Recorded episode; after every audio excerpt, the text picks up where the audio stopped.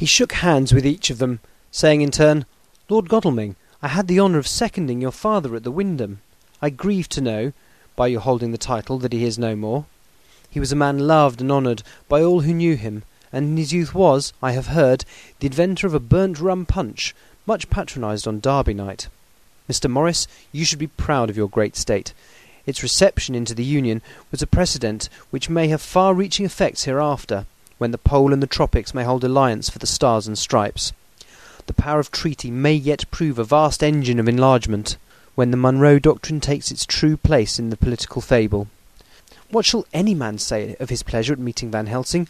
Sir, I make no apology for dropping all forms of conventional prefix. When an individual has revolutionized therapeutics by his discovery of the continuous evolution of brain matter, conventional forms are unfitting, since they would seem to limit him to one of a class.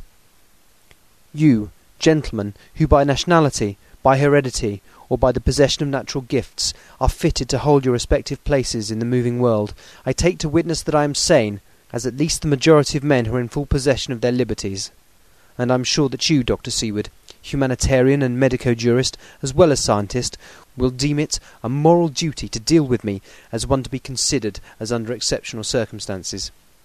He made this last appeal with a courtly air of conviction which was not without its own charm. I think we were all staggered. For my own part, I was under the conviction, despite my knowledge of the man's character and history, that his reason had been restored, and I felt under a strong impulse to tell him that I was satisfied as to his sanity, and would see about the necessary formalities for his release in the morning. I thought it better to wait, however, before making so grave a statement, for of old I knew the sudden changes to which this particular patient was liable. So I contented myself with making a general statement that he appeared to be improving very rapidly, that I would have a longer chat with him in the morning, and would then see what I could do in the direction of meeting his wishes.